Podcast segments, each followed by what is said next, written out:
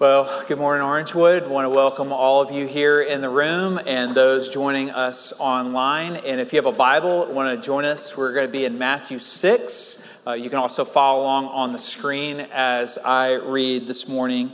Uh, we stand. Uh, why do we stand? We stand uh, as a sign of God's power and authority to speak to us through His Word.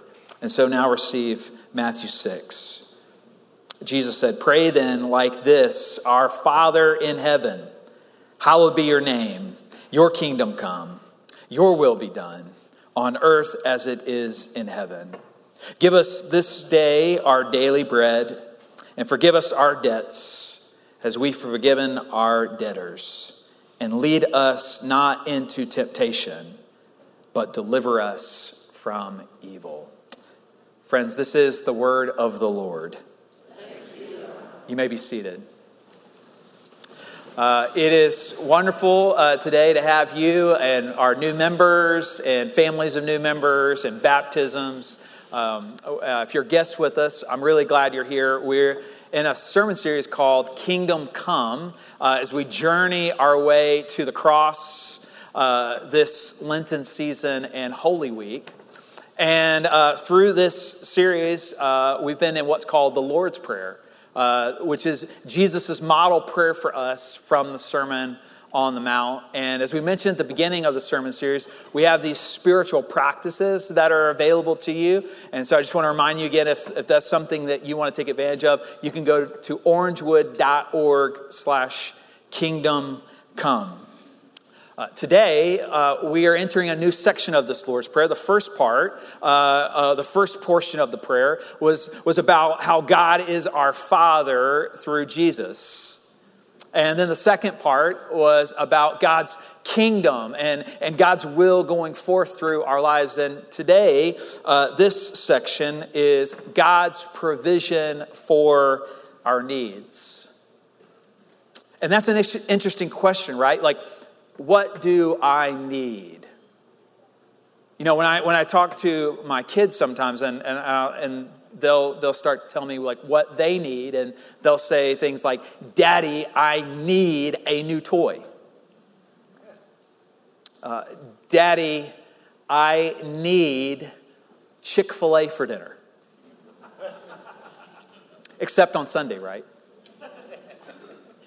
And, and, and through this, this, this world of mixing wants and needs, I'll, I'll, i want to kind of pull them aside and explain to them the difference between wants and needs. But if I'm being honest, I'm actually not the best leader to lead them because I see the mixture of wants and needs even in my own life.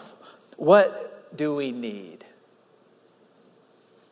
Jesus tells us we need bread.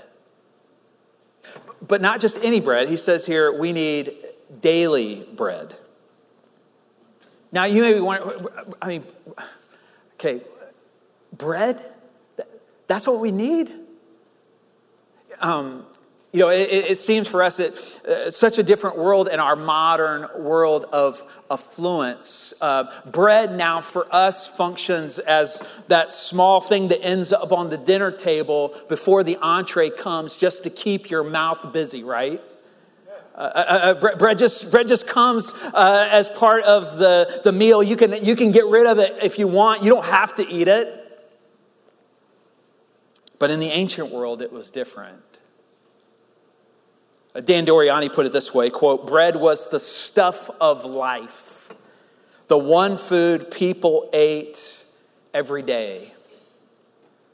In fact, in the Old Testament, bread became a, word that you would connect uh, all source of life through food to. So many examples, I can't even give it, but one, I'll just give you one. Psalm 136 says this God gives food, food to all flesh for his steadfast love endures forever. Uh, our translation's already done the work for you, but it's this Hebrew word, lechem, for bread. God gives bread to all flesh. Bread and food are synonymous to the Hebrew people. It was the basic stuff of life, the, uh, the essential needs. Uh, but notice also, it, it tells us that this was not just any bread, it is daily bread. It's something we need every day. And that would be hard for you to grasp too, because uh, right now you may be thinking about lunch already. Uh, where, where, do I want to go to, today? When will the sermon be over?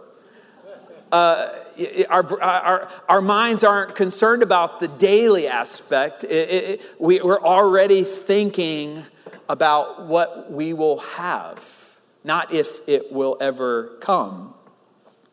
You see, in the ancient world, uh, it was more obvious to the people hearing this prayer because many of them were day laborers. And so, what that meant is they would put in a day's work and they would receive their pay for that day.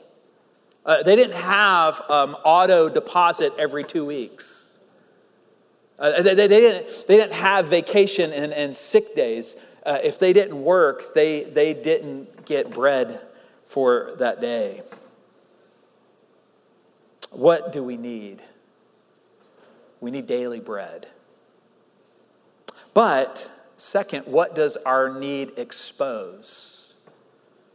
It is this you and I are more hungry and more dependent than we possibly could imagine. But rather than embracing our need this morning and seeing it for what it is, we are invited in our world into a couple illusions. The first is the illusion of more. The illusion of more. Rather than seeing my need, your need for daily bread, we are invited into the illusion of more.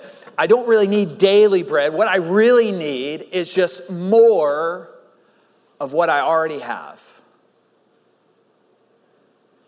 13 years ago, Rachel and I were living in Houston, Texas. And um, I had gone to a local coffee shop to do some reading. I walk in the door, but there's a massive line. I, am almost, my back is against the, the, the, the, door, the glass door, and we're waiting in line to get to the front. Massive line. Um, but while I'm waiting, this is 2010. So the iPhone has come out. So we are now experiencing a life that we had never experienced before. Uh, kids, you have never experienced this life. It was the life before the iPhone was when you were in line, this is what you did you just waited in line. like you couldn't do anything else. You just waited to get to the front.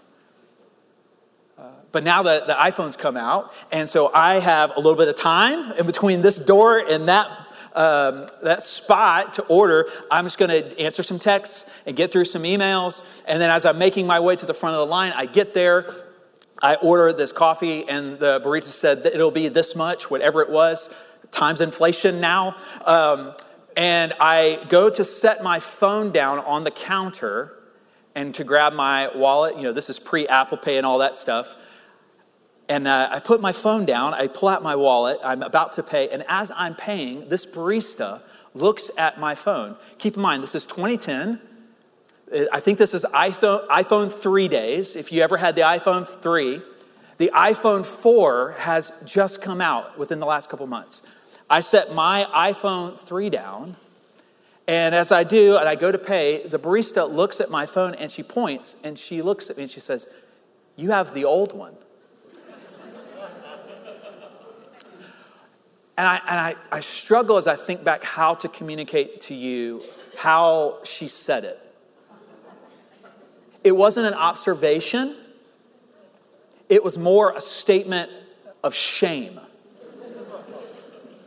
She pointed and she said, as she looked at me, You have the old one. And the second she said it, I could feel welling up inside of me this voice that rose. And that voice was screaming at me inside, and it said, She's right. I have the old one.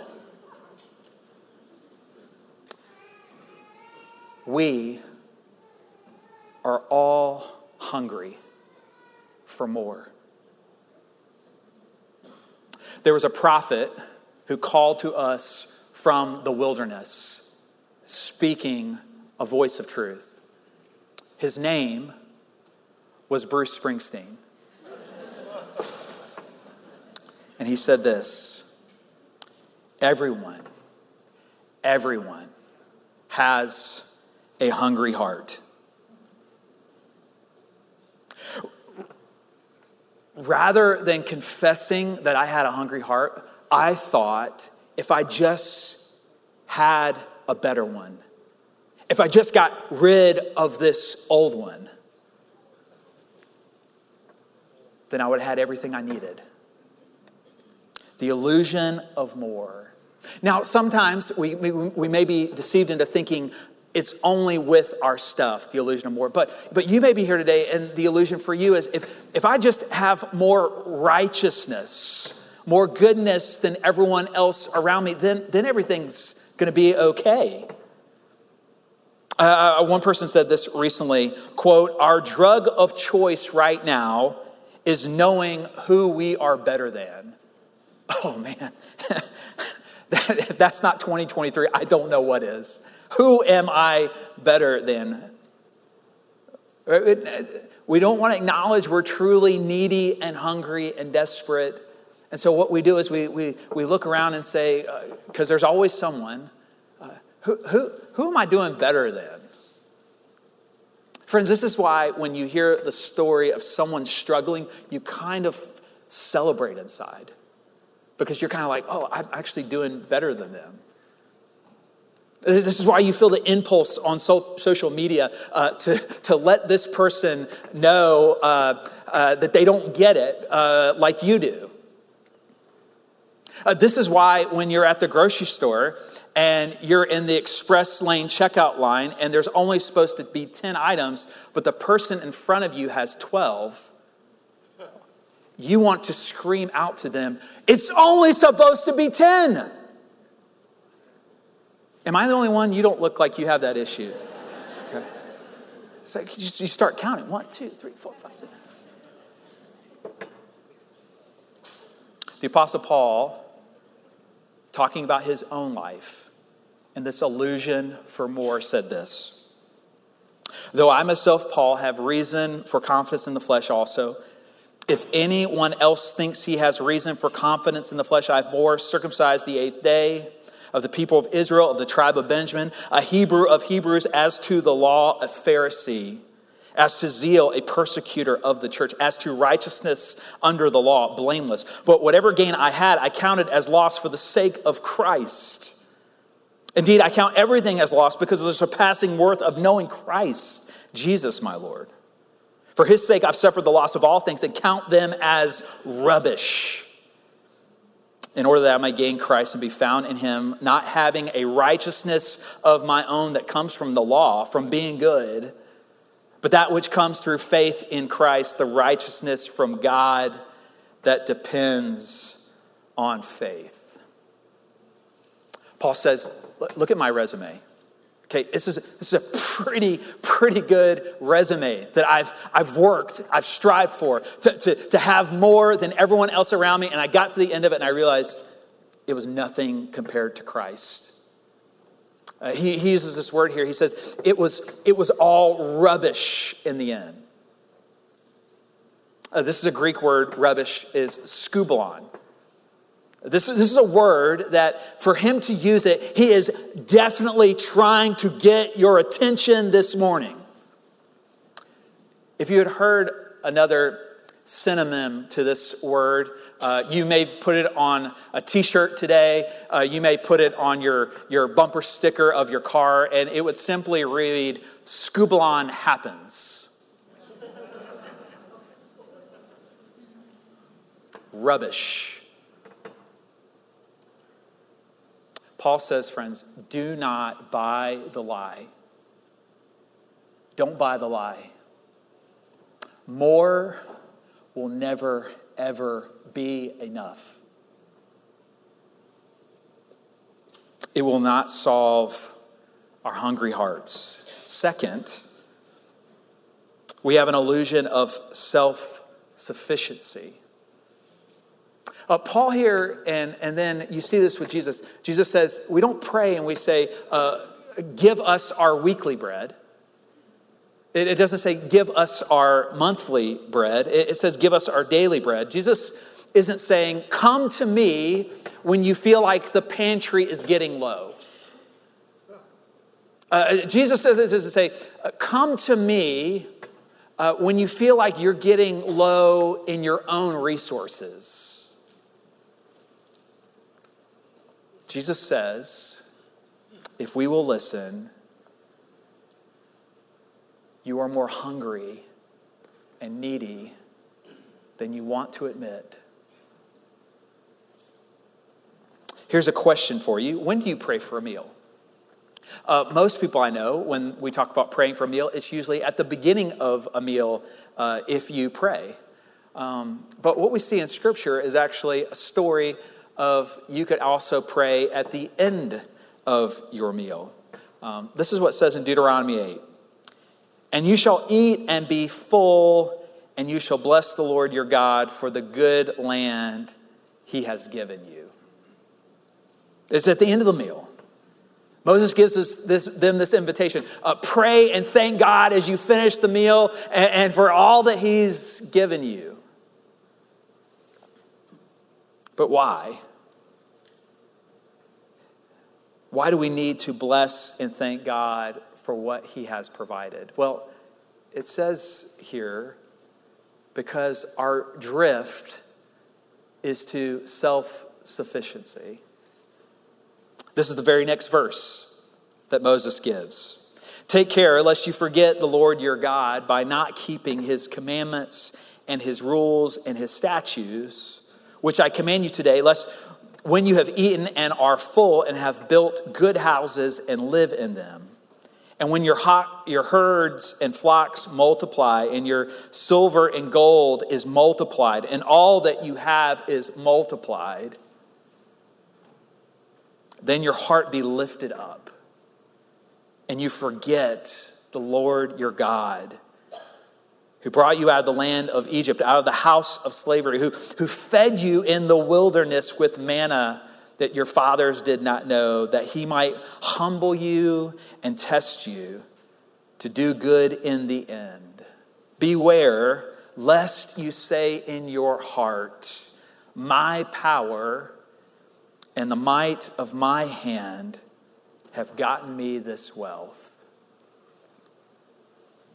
Uh, Moses doesn't want us to forget how hungry and dependent we truly are because we are prone, so prone to forgetting.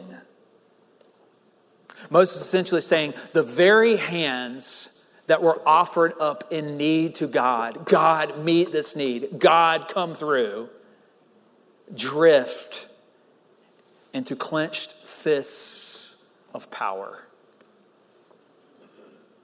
This is the illusion of self sufficiency. And Moses says, Don't forget, don't forget, don't forget. You will, you will forget, but don't forget. The Israelites had forgotten that God provided. As they were, as they were coming out of the wilderness, Exodus 16 tells us, uh, God gave them bread from Hannah, bread from heaven, manna from heaven when they had nothing, when they were fully in need, God provided. We are so prone to forgetting. And Moses says, Hey, listen, you're about to enter the promised land. Life is about to get good for you. Things will increase in your life. Your salary is going to go up. The house is going to get better. All of these things are going to come in your house. You are warned now as you enter. Don't forget. Don't forget. Moses says you need to reclaim a word that you have forgotten. It's the word remember.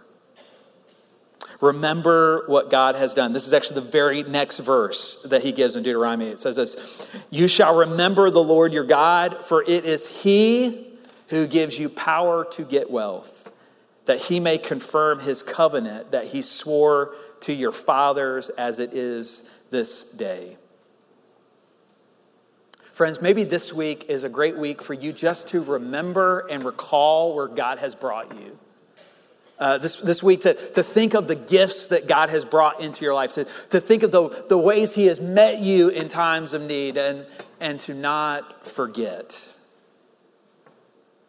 It's so easy to forget how truly hungry and needy we are.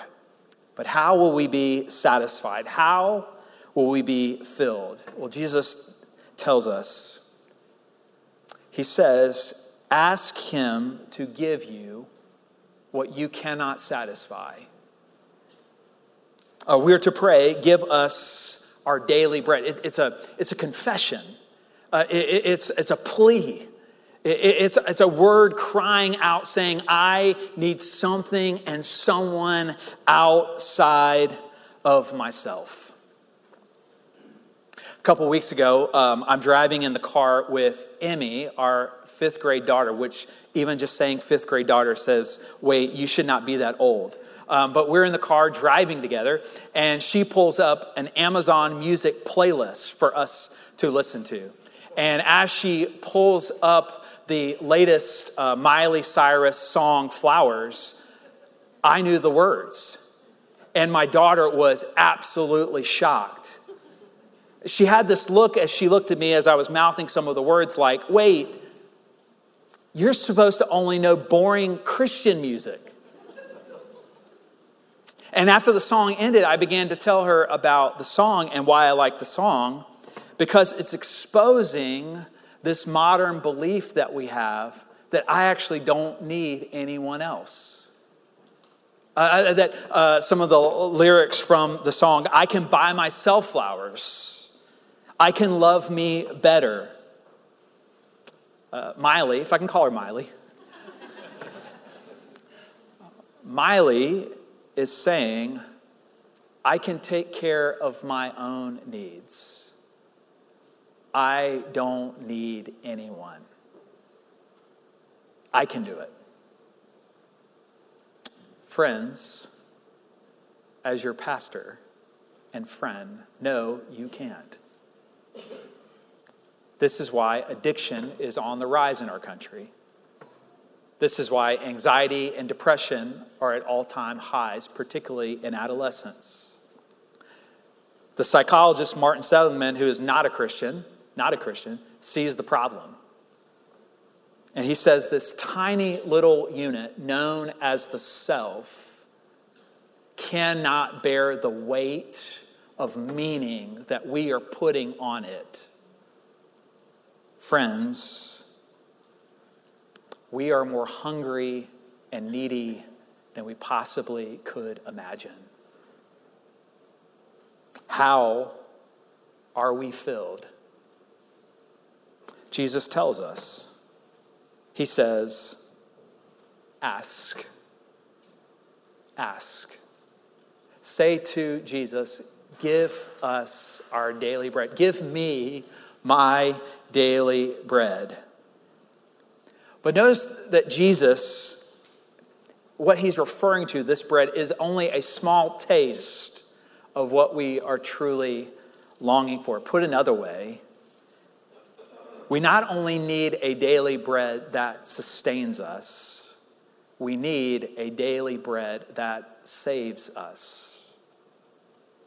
This is what's happening with some of Jesus' followers. In John 6, his disciples are discussing the faithfulness of God. When, when, when God spoke to the people uh, in the story of Exodus, uh, when God provided the manna from heaven, and they're speaking about God's faithfulness. And, and Jesus speaks in and he, he says, It's not just the faithfulness of God to provide a bread that sustains you. Oh, look deeper. Oh, it's pointing somewhere. Oh, it's going somewhere. This, the story has a better ending. It's the bread that'll save you. That's what you need. It's pointing to a bread that would come. Here's how John 6 and Jesus says Our fathers ate the manna in the wilderness, as it is written. He gave them bread from heaven to eat. Jesus then said to him, Truly, truly, I say to you, it was not Moses who gave you the bread from heaven, but my Father gives you the true bread from heaven. For the bread of God is he who comes down from heaven and gives life to the world. Friends, this manna that they were looking around saying, we were so thankful for God. He, he, he met our needs uh, in the wilderness. He, he gave us this, this little tiny bread known as manna to eat. We were, we're so thankful for Him. And Jesus says, Oh, look deeper. Look, look deeper. The story is pointing somewhere, and it's about you and an invitation to you. It's, it's, about a, it's about a bread that would come as so undeserved, but not only will it sustain you, it will save you. You're more needy and hungry than you possibly know. And that bread, while it was great, it, it's not what you fully needed. You needed something better. And this, this crowd of disciples is just listening in. And, and, and as they hear this invitation, you see their response in the very next verse. This is what it says The disciples said to him, Sir, give us this bread always. Okay, whatever bread you're talking about today, okay, I, I, want to recount the great stories of God's faithfulness, but, but this bread, this bread that meets me right here, this bread that gives me grace right here, this bread that not only sustains me and saves me is right here. Sir, give me whatever this bread is you're talking about. I want that bread. Friends, all you need is nothing at all. All you need is need. And God will meet the hungry with the true bread of life. And this was Jesus' next words to all who are looking. Jesus said to them, I am the bread of life. Whoever comes to me shall not hunger and whoever believes in me shall never thirst. Friends, what you and I are looking for in a thousand other places to, to, to justify us, to save us, to deliver us from the exhaustion and the anxiety, to, to deliver us from feeling like we don't measure up, Jesus says, I'm offering it today to you. It is the bread of life, which is me. Whatever you're looking for, Jesus says, you have to come to the end of yourself. And that's it. All you need is nothing at all. All you need is need. And Jesus says, if you will put your trust in me, if you will receive me, as these disciples did, I will meet your need like nothing else will. I'll transform you. Jesus says, All that you need my grace is qualified to supply. Is your heart hungry this morning? Are, are, are you here and you you just you just God I, I I've come to the end of my I have nothing left. Then you're almost home. Because Jesus has opened the door. And he says, If you receive me, I will eat with you, and you with me forever. Let's pray.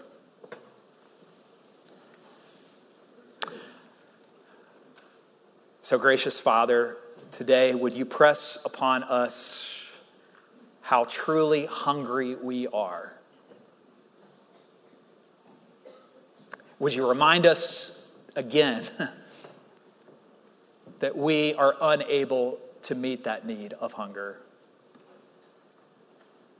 But our inability is graciously met by your supply. And so, Lord, would you feed us forever in Jesus, the true bread that will always satisfy? We pray this in his name, and everyone said, Amen.